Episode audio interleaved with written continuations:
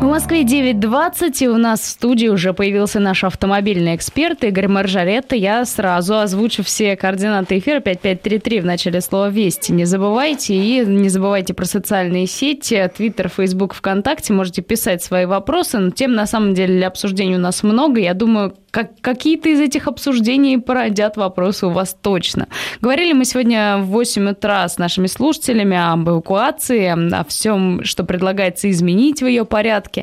Об этом говорили и с вами во вчерашнем эфире тоже наши коллеги. Вот э, меня лично заинтересовала новость о том, что в зонах платной парковки Москвы появятся особые знаки для резидентов.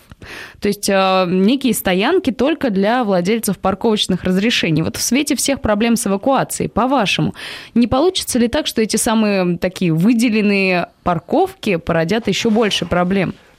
Доброе утро. Доброе утро всем для начала. Э, Саш, ну тут есть, в общем, смешной момент. Московские власти вчера, когда добивались переноса обсуждения э, новых положений об эвакуации говорили, что все знаки в Москве установлены совершенно правильно на основании расчетов специалистов, на основании э, всех правил, ничего лишнего нет. И если уж установлен знак, он точно там установлен, где припаркованная машина помешает движению. И тут же появляется закон, э, законопроект, который в будущем, может быть, разрешит резидентам, то есть людям, у которых есть платная парковка, разрешение на парковку, парковаться под знаком. О чем это говорит? О том, что действительно знак тут бессмысленный, установлен для зарабатывания денег. То есть надо в первую очередь разобраться с этими замечательными знаками, которых натыкано очень много. Э, Гея, дорогой, я знаю переулок в районе твоего дома, где вот просто с двух сторон натыканы знаки «Остановка, стоянка запрещена». Да, есть такие. И даже если у тебя есть резидентское разрешение, ты в этом переулке остановиться не можешь ни так, ни сяк, ни наперекосяк. Зачем тогда это разрешение, если в районе дома нельзя владельцу автомобиля остановиться? То есть таких мест я могу назвать по Москве довольно много, когда вот длинная-длинная широкая улица, и с двух сторон знаки. Ну и чё называется. Поэтому я понимаю желание тех людей, которые потратили деньги на покупку 450 эвакуаторов и заказали еще 500 эвакуаторов, я говорю о Москве. Примерно та же самая картинка, но в меньших масштабах в Питере, там, Казани и так далее им надо эти деньги отрабатывать. Ну, ребята, ну давайте разберемся. Давайте просчитаем, сколько места в Москве занимает один эвакуатор, сколько стоит его эксплуатация, насколько он перекрывает улицы, когда увозит неправильно припаркованные машины и так далее. Потому что, э, с одной стороны, интересы бизнеса, с другой стороны, ну и люди, людей при власти, которые с этим бизнесом работают, а с другой стороны, миллионы автомобилистов, которые приходят, говорят, а, а что, где моя машина? Тем более, что мы с вами видели результаты проверки прокуратуры на днях. Да, да, да. Мы уже говорили о результатах этой проверки и о том, что там что полтора, более полутора миллиардов э, рублей да, штрафов были милли... выписаны. А, может быть, частично с формальными нарушениями. Ну, ребята, ну, понимаете, это, это не бизнес.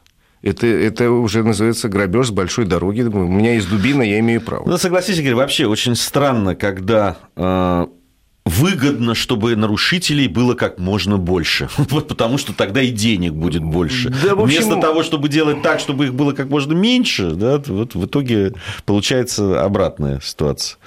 Ну, это как с камерами у нас периодически получается. Я не буду говорить о Москве, но, во всяком случае, в Краснодарском крае был большой скандал, помните, ребят, когда э, суть камеры поставлена. Ее ставят в том месте, где велика опасность ДТП чтобы люди, которые там ехали, еще знак заранее ставят, что вот тут камера, чтобы люди заранее тормозили и уменьшалось количество аварий. А там ставили камеры просто на каких-то прямых ровных участках, заранее ограничив движение, и прекрасно пополняли бюджет. Чудесный способ.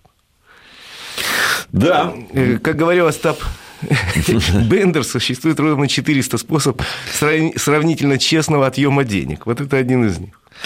Да, ну, в общем, вопросов много. Действительно, мы сегодня обсуждали по поводу парковки, э, по поводу эвакуации и так далее. Все равно вот этот вот э, камень преткновения, что э, мешает да, эвакуировать все э, автомобили, которые стоят под знаком, либо все-таки те, которые реально мешают. Но, с другой стороны, я понимаю э, аргумент, когда говорят, слушайте, ну а как вот есть действительно ситуация, когда определить мешает, не ну, мешает. Это да, это... нужно сделать так, чтобы это не было предметом субъективной оценки. Вот, вот да, в этом есть, конечно, В этом есть, безусловно, но с этим надо что-то делать и разбираться, потому что пускать дело на самотек никому не хочется. Сколько обсуждаем этого паркмена, и целое движение появилось. Э, а горящие эвакуаторы в Краснодаре. Ну, в общем, ребят, ясно, что проблема есть, ее каким-то образом надо решать. А не тупо упираясь, говорить, не пущать. Вот это мне нравится. Не пущать и все, без объяснений. Хорошо, оставим пока на время. Я, пока. Так, я, я так а подозреваю, чем... что на время мы оставим эту, эту, этот вопрос. Мы напоминаем, что вы можете задавать свои вопросы нашему автомобильному эксперту Игорю Маржаретто 5533. Не забывая про слово «Вести» и все остальные наши возможности в социальных сетях и так да, далее. Да, я вспоминаю по опыту наших предыдущих бесед много вопросов было и про тонировку. И вот здесь а, новость, которая пришла накануне. Пятерых водителей из Нижнего Тагила отправили на несколько суток за решетку после того, как они даже после получения штрафа и письменного предупреждения продолжали ездить на тонированных автомобилях. По-вашему, это такое соразмерное наказание? Ну, видимо, достали уже. Собственно, у нас мы с вами много раз говорили о том, что неплохие законы, и главное, что не обязательно выполняются. В принципе, можно э, реально наказать любого человека, который вот э, нагло, многократно и с особым цинизмом игнорирует закон. То же самое можно наказать человека, который, вот ему говорят, сними пленку, он ее клеит. Видимо, там у них очень жаркий климат. Видимо, у них солнце лупит с утра до вечера круглый год и не заходит Известная вообще. Тагильское солнце, Известная да. тагильская климатическая зона вот такая. Потому что я еще понимаю как-то логику людей, ну, условно говоря, живущих в Сочи, которые говорят, ребята, у нас легкая тонировка заводская очень летом помогает. Но когда человек в Тагиле или там в Нарьян-Маре заклеивает машину наглухо, а еще очень мне нравится вот Э, участники движения, редко, к счастью, такие попадаются, но есть, которые тонируют э, сзади фары задние, вот наглухо, чтобы не видно было поворотника и габаритов. Видел, наверное, Гея? Да. Такие бывают. И фары, и передние иногда. Вот передние, правда, реже, но задние часто. Вот э, логика этих людей мне непонятна совсем. И, в общем, с точки зрения правоохранителей, наверное, правильно, что кого-то отправили для примера кутузку, ну, посиди ты там, в конце концов, там тоже можно загорать. Во дворе. Жестко! Жестко! Ну, Игорь... Я не очень понимаю, еще раз говорю, логику этих людей, которые... А синие писалки, извините, которые в свое время заполонили всю Россию. Э, Игорь Маржаретта, наш автомобильный эксперт у нас в студии. Сейчас э, у нас будут э, новости середины часа. После новостей мы вернемся, будем отвечать и на ваши вопросы, которые вы будете присылать. Ну, есть у нас темы, которые мы заранее заготовили. Наш автомобильный эксперт Игорь Маржаретта, Гея Саралидзе и Александра Писарева в студии. Мы продолжаем. Очень много смс-сообщений уже пришло на наш номер 5533. Вначале не забывайте слово «Весть», если тоже решите. Обязательно все зададим. Но вот хотела еще одну новость с вами обсудить. А, инициатива о появлении нового дорожного знака на дорогах э, России а, о опасных зонах а, Приводится тут статистика о том, что есть так называемые гиблые места, там места концентрации ДТП, по-разному их называют. Даже есть а, некие, некое определение, что очагом ДТП в городе является участок дороги, протяженность которого не превышает 400 метров, и на котором в течение года произошло три и более ДТП, суммарно с пострадавшими и материальным ущербом. Есть а, некий знак, который, как сообщают уже в странах Европы и Северной Америки, появился. Внимание, геопатогенная зона, очень такой яркий какой-то желто-красно-черный. Вот по-вашему, это э, какой-то новый знак может наших водителей остановить от там, того, чтобы гонять? Или действительно нужно каким-то другим способом э, изменять ситуацию на дорогах? Знаете, если заставить сейчас водителя с 20-летним стажем пересдать правила дорожного движения, выяснится, что он не знает существующих часть знаков. Еще новый вводить, заморочить голову. На самом деле у нас есть знак прочей опасности, ничего не стоит его поставить. Вот. Что касается геопатогенных зон, насколько я помню, существует практика, по которой проводится каждый год на федеральных и региональных и муниципальных дорогах анализ, и выявляются очаги вот таких ДТП. Это публикуются данные в Москве и в России. И вдруг выясняется, что какой-нибудь участок там дороги, вот там более трех аварий. Кстати, если в городе, я не знаю, говорю я вам, есть такая штука, если в течение города трех аварий с пешеходами, например, в год на улице, там обязаны поставить пешеходный переход и светофор. Вот. на одном месте. То есть в любом случае власть должны и специалисты разобраться, почему тут народ бьется с какого перепуга, и попытаться сначала э, провести какие-то превентивные меры, ну, например, установить обычные знаки, там, снизить скорость, там, я не знаю, предупреждающую, светофор поставить, спрямить дорогу или скривить ее, что-то с ней сделать. Посмотреть еще через год. Если не помогает, ну, во многих регионах приглашают э, служителей культа, они там совершают какие-то обряды в Бурятии, это, допустим, буддийские ламы, а у нас это православные какие-то священники. Не помогает, ну, можно тогда в этом случае ставить уже знак геопатогенная зона, значит, совсем непонятно что-то. Хотя, мне кажется, что э, все-таки надо сначала пройти два первых этапа и провести анализ и попытаться установить какие-то э, знаки или технические меры. Кстати, барьерку по поставить. По поводу знаков. А вот какова судьба этого эксперимента, который ставился, когда можно было поворачивать направо под э, красный светофор, если был знак такой специальный? Стрелочка. Стрелочка. Железная, да. да. Значит, э, он проводился одновременно в Москве еще, по-моему, в двух городах. В Белгороде, точно помню, еще в каком-то. Сначала был поставлен срок 4 месяца. За 4 месяца показал показал, что он эффективный. Тогда власти почесали голову и сказали, давайте продлим. Он продолжается уже как эксперимент полтора года. Я видел статистику не так давно, ее демонстрировали на комиссии по безопасности дорожного движения при правительстве вице-премьера Шувалова. Статистика говорит, что увеличения ДТП нет, а увеличение скорости движения есть. Э, и, видимо, в ближайшее время, вот как нам обещают весной, это правило, это не надо для этого решения Госдумы или какое-то такое чудовищное, сложное. Но это будет решение, и будет внесена э, правка небольшая в правила дорожного движения. И это разрешат не на всех, конечно, перекрестках. Саша, речь идет о тех перекрестках, где небольшое движение, нету массовых потоков э, пешеходов и так далее. То есть Э, в таких случаях, таких перекрестков не так много, они, но есть. Позволяет ускорить движение. И все. Ну, то есть это не забыто, это, вот это работает. А Единственное, что очень-очень тяжело, все, что касается изменений в ПДД, идет очень тяжело, потому что я сам занимался в одной такой депутатской группе. Э, попытками чего-то изменить, и каждый раз наталкивается на желание ГИБДД не менять ничего совсем. Мне объясняют, что я ничего не понимаю. На самом деле, вот там умные люди сидят, вот целая главка, они вот все понимают, а я дурак, и что я лез со своей ерундой очень тяжело идет, причем даже вещи простейшие. Ну, условно говоря, мы там в компании вот этой инициативной группы несколько лет назад, повторю, несколько лет назад пробили появление такого проекта внесения в ПДД требования у водителей иметь в автомобиле светоотражающий жилет. И это в качестве проекта ушло в МВД. Потому что, э, ребята, у нас страна, где очень длинные ночи. У нас где ранние сумерки, длинные дороги, неосвещенные. Вот человек пробил колесо, выходит из машины, одетый в черную куртку, черные штаны и черную шапку, начинает это колесо менять в темноте. Рядом проезжает КАМАЗ и, в общем, превращает этого водителя в промокашку. Во всей Европе существует давным-давно требование и штраф на... иметь в машине на такие случаи светоотражающий жилет. Он не занимает места совсем, цена его одна копейка. И вот мы сказали, да, мы ходили к начальнику ГАИ России, там говорили, да, какая интересная инициатива. Все.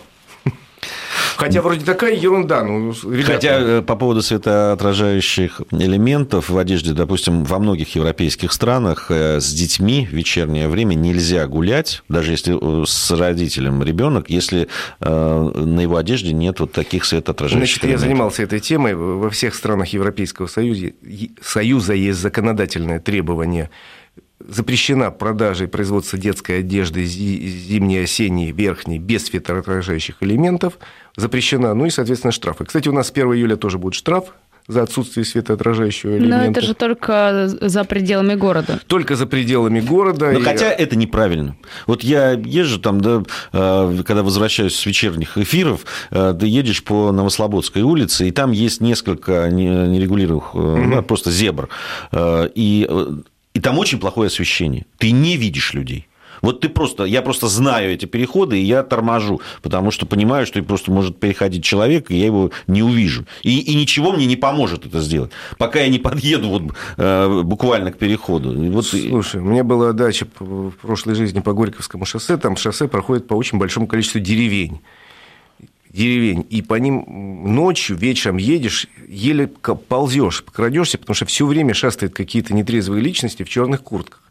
Вот они специально, значит, такие ниндзя, так, и не дай бог, вот что-то случится, ты же будешь виноват. Поэтому я, конечно, за то, что это требование было у нас, за то, чтобы реально наказывали, и за то, чтобы требование было изготовителям и продавцам только такой одежды. Хорошо, давайте от, от темы, да. От, от, от темноты. От, от, тем, от темноты и от, темноты. к автомобилям все-таки ближе. Да. А, э, я тут э, ознакомился с мнением о том, что вот новая программа, которая в свое время стимулировала продажи автомобилей, сейчас она не очень хорошо работает. Имеется в виду э, вот... Э, программа да, утилизации. Да, да. Вот это действительно так? Ну, насколько я знаю, статистику тоже смотрел, она работает. Но она, скажем так, рынок просел весь, и пропорционально просела эта программа в принципе, число возможных э, потенциальных покупателей резко сократилось, вдвое примерно. И э, одной вот этой меры по утилизации тоже не хватает, потому что ну, она рассчитана на тех людей, у кого есть уже очень старые автомобили, которые считают, что это барахло надо вот сдать любой ценой. Такие у нас э, индивидуумы есть, это массовое явление, но не настолько массовое, как хотелось. Все-таки эти люди очень бедные, они в таких условиях экономят на покупке. Даже если у него есть возможность свою там машину типа «Москвича 408» сдать, наконец, в макулатуру, в металлолом, простите, пожалуйста, хотя он же и в макулатуру не годится. Вот. И э, получить что-то получше. Но у этого человека, к сожалению, он беден, у него нет возможностей никакой даже купить новый ну, то есть автомобиль. Те, кто хотели, уже сделали это в прошлое. Да, эта программа работала хорошо в прошлом году относительно. Она, может быть, если ее оставить, будет работать в условиях подъема экономики страны, когда надо дополнительно как-то подстегнуть рынок. Но когда рынок валится совсем, она работает, не, не, скажем так, не так эффективно, как хотелось бы тем людям, которые его лоббировали. В общем, она правильная, и отказываться от нее не стоит. Но, наверное, э, все-таки вот сейчас у нас очень активно идут разговоры о том, что, возможно, со второго-третьего квартала у нас возродят программу льготного автокредитования. Она может быть более эффективной в этой ситуации, потому что э, запредельные кредиты, я разговаривал с несколькими дилерами, и они говорят, средняя цена кредита сейчас в стране автомобильного 23-25% на новый автомобиль. Э, если речь идет о подержанном автомобиле, хорошо работают дилеры, в смысле продажи подержанных автомобилей через трейдинг и так далее, там это может зашкаливать до 35%, а то и до 40%. Ну, вы представляете себе человека, который берет кредит под 40%. Но это вот что касается кредитов. А почему у нас все-таки не развивается система, которая есть на Западе, рассрочки? Когда тяжелые времена, ну, идут навстречу людям, и они платят частями. Ой, ну, тут трудно очень работать, я так понимаю, банкирам, потому что они не имеют права работать ниже э, учетной ставки, установленной Центробанком, сейчас это 15%. А рассрочка – это, в общем, с точки зрения закона, это э, не кредит.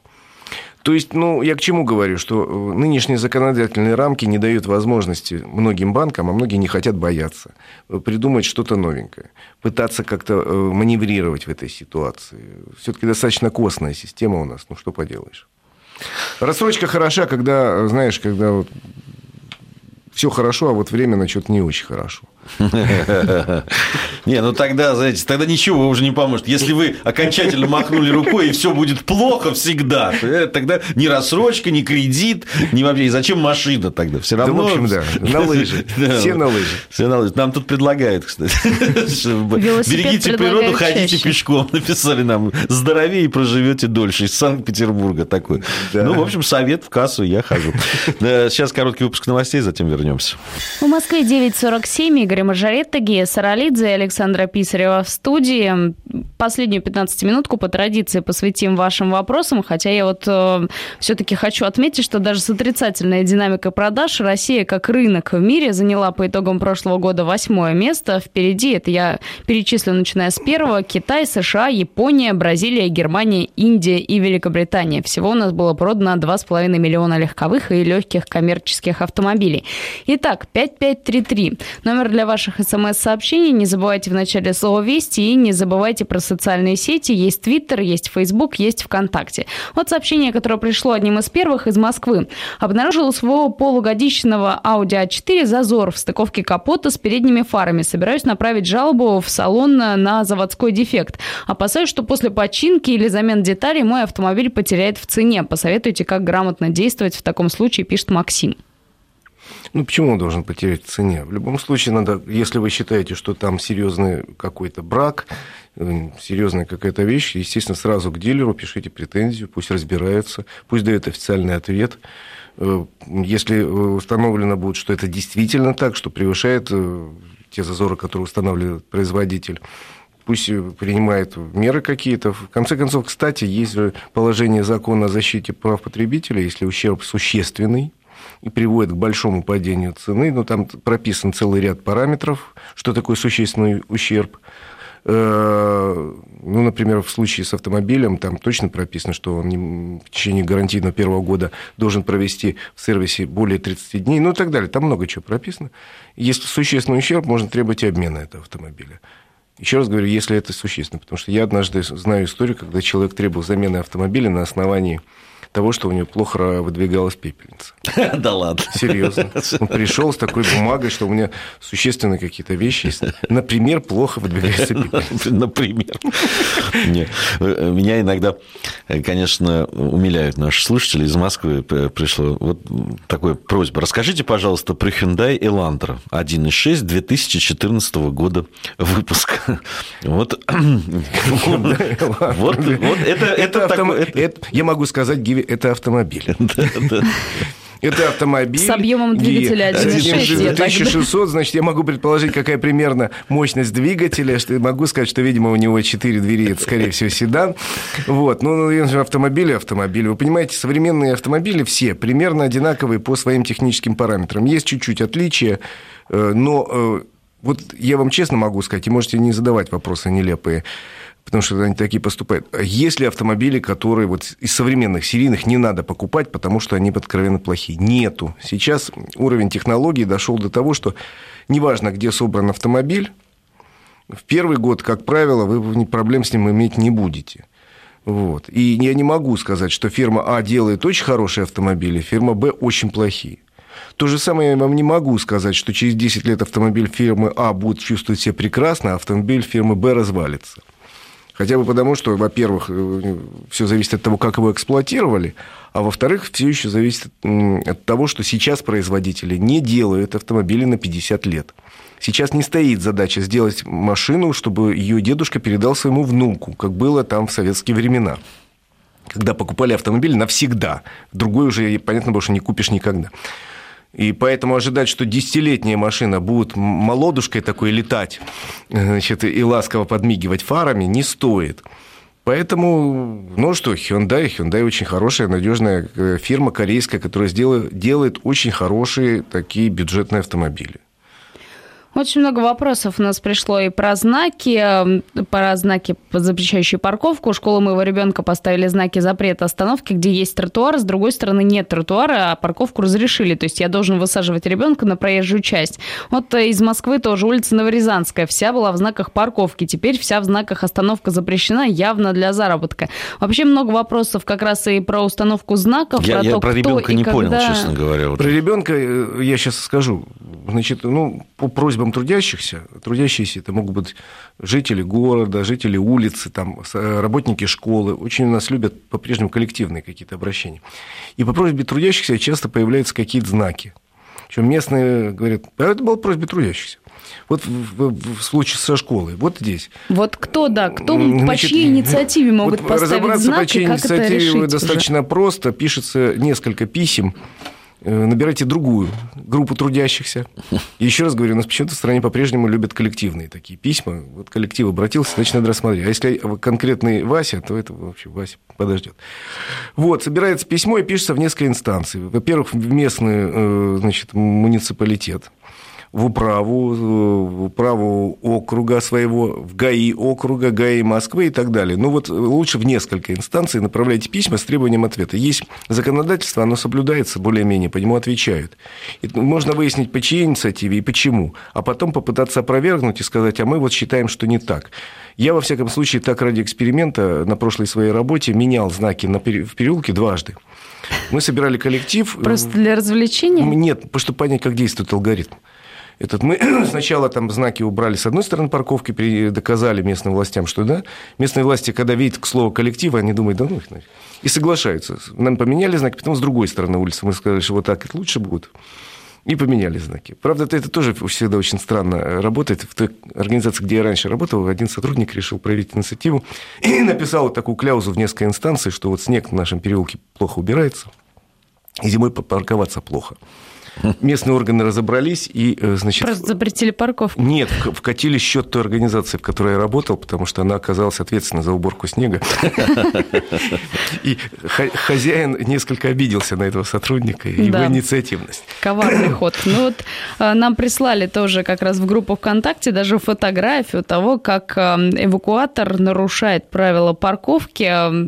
Написали отдельное смс-сообщение и спрашивают, как можно говорить о корректной работе службы, если они сами нарушают ну, правила. Мы, кстати, и об этом говорили. Иногда уникальная ситуация. Вот на Садовом кольце я часто э, вижу это как, как на э, те места, которые предназначены для парковки автомобилей, ну, там платные, становятся эвакуаторы, так радостно такой вереницей, и стоят выжидают. Я много раз, ну немного, но несколько раз попадал в ситуацию, когда на узкой улице эвакуатор начинает работать или несколько эвакуировать машины, движение умирает вообще. Вообще, да. Вообще. Это тоже часто случается. То есть, еще раз говорю, эвакуация – это вещь... Верну, вернемся ровно на одну секунду. Эвакуация – это вещь нужная, особенно в крупном городе, но она должна быть осмысленной действовать по какой-то понятной алгоритм, по понятной схеме и не, э, превратя, не превращать процесс возвращения машины в дико мучительный, долгий, болезненный и чудовищно дорогой. Ну вот и возвращаясь к нашему разговору прошлой недели на тему того, что водители будут нарушать за то, что они блокируют движение при мелких ДТП, если точно так же эвакуатор на некоторых улицах иногда блокирует движение. Вот в этом законопроекте, насколько я понимаю, был и пункт по поводу наказания водителей эвакуатора эвакуатора, который не э, соблюдал инструкцию, не отдал машину вовремя или там еще какие-то там правила нарушил. Потому что э, вдруг они попали в, правильно, в касту неприкасаемых, они могут парковаться где хотят, двигаться таким стаей такая летит, значит, стая истребителей. На, на самом деле, э, конечно, когда вот было это две недели назад, что ли, объявили о том, что эвакуаторщики, недовольные там сокращением зарплаты, собирались объявить забастовку. Я даже, по-моему, там объявляли какую-то. Вот, вот, вот же радость. Вот же радость была, да, автомобилистам. Немного. Это была единственная забастовка, которую бы все жители Москвы с радостью поддержали. Вопрос еще у нас остались. А почему коррозия не считается страховым случаем? Пару минут у нас есть, успеем ответить. Страховым случаем нет, а гарантийным, да. Гарантийным, конечно, если в пределах гарантии все прописано, как правило, гарантия на, а, коррозий, на покрытие от коррозии на современный автомобиль 6 лет в среднем. Поэтому это гарантийный случай, а почему тут страховой? Я тоже вот не понимаю, а, как, а, а с, с, какой, с какой стати? Это, это, страхов... это ну, страховой случай это вообще ДТП. А тут напала на меня коррозия. Но это надо сказать, когда появилась только страховки только появились, очень многие там приходили и говорят, вот у меня что-то в моторе застучало. Это страховой случай или нет? Путая гарантию со страховкой. Понимаете, друзья, очень часто, к сожалению, мы, наши сограждане воспринимают страховку как э, способ поправить материальное положение и устранить все неисправности, все царапины. Более того, я, я вам рассказываю, я знал людей, которые значит, очень жалели, что вот они год платили за страховку, а ничего не случилось, и тогда они под конец этого года побили молотками свою машину и получили такие деньги. Им отремонтировали машину, они получили такие компенсацию и спокойно сказали, фу, не зря мы эти деньги год платили. Довольно странный ход, тем не менее, не перестаю удивляться находчивости наших сограждан. Ну вот, э, кстати, еще новость. Я даже и находчивости это не назвал, честно Я корректно стараюсь выражаться.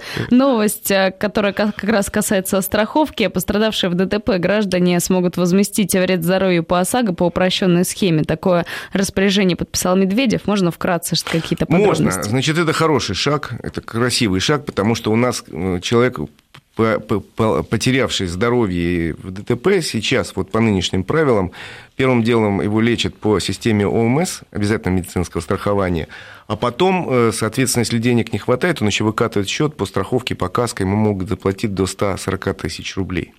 Система меняется в корне с 1 э, апреля.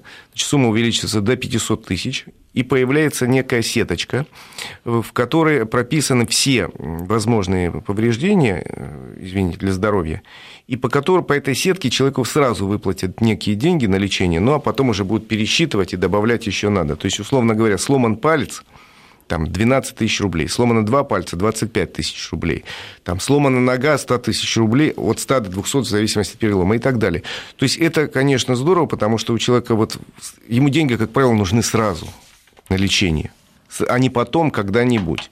И тут вот эти деньги, если я правильно понимаю, если нормально работать схема начнет, начнут поступать сразу после того, как человек попал в больницу. Ну, ну конечно, не ему в Нали, в Нали а насчет больницы, лечебного учреждения. Это хороший э, момент, правда, он будет сопровождаться, видимо, повышением стоимости страховки, в принципе. Все приводит к подорожанию ну, чего-нибудь. Увы. А ты увы. все хочешь бесплатно, нет, судя по нет, всему. Нет, я как раз из тех людей, которые не хотят все бесплатно, но чего-нибудь хотелось бы. Всегда хотел. Игорь Немножко Марж... сыру. Игорь Маржар, это наш автомобильный эксперт, который, видимо, покинет нас. Э, и уже будем связываться с ним по телефону, потому как уезжает он на автосалон. Да, буду с удовольствием рассказывать о тех премьерах, которые значимы для России. Единственное, что для этого надо будет рано просыпаться. Игорь. Я всегда рано встаю. Спасибо. Всем хорошей дороги.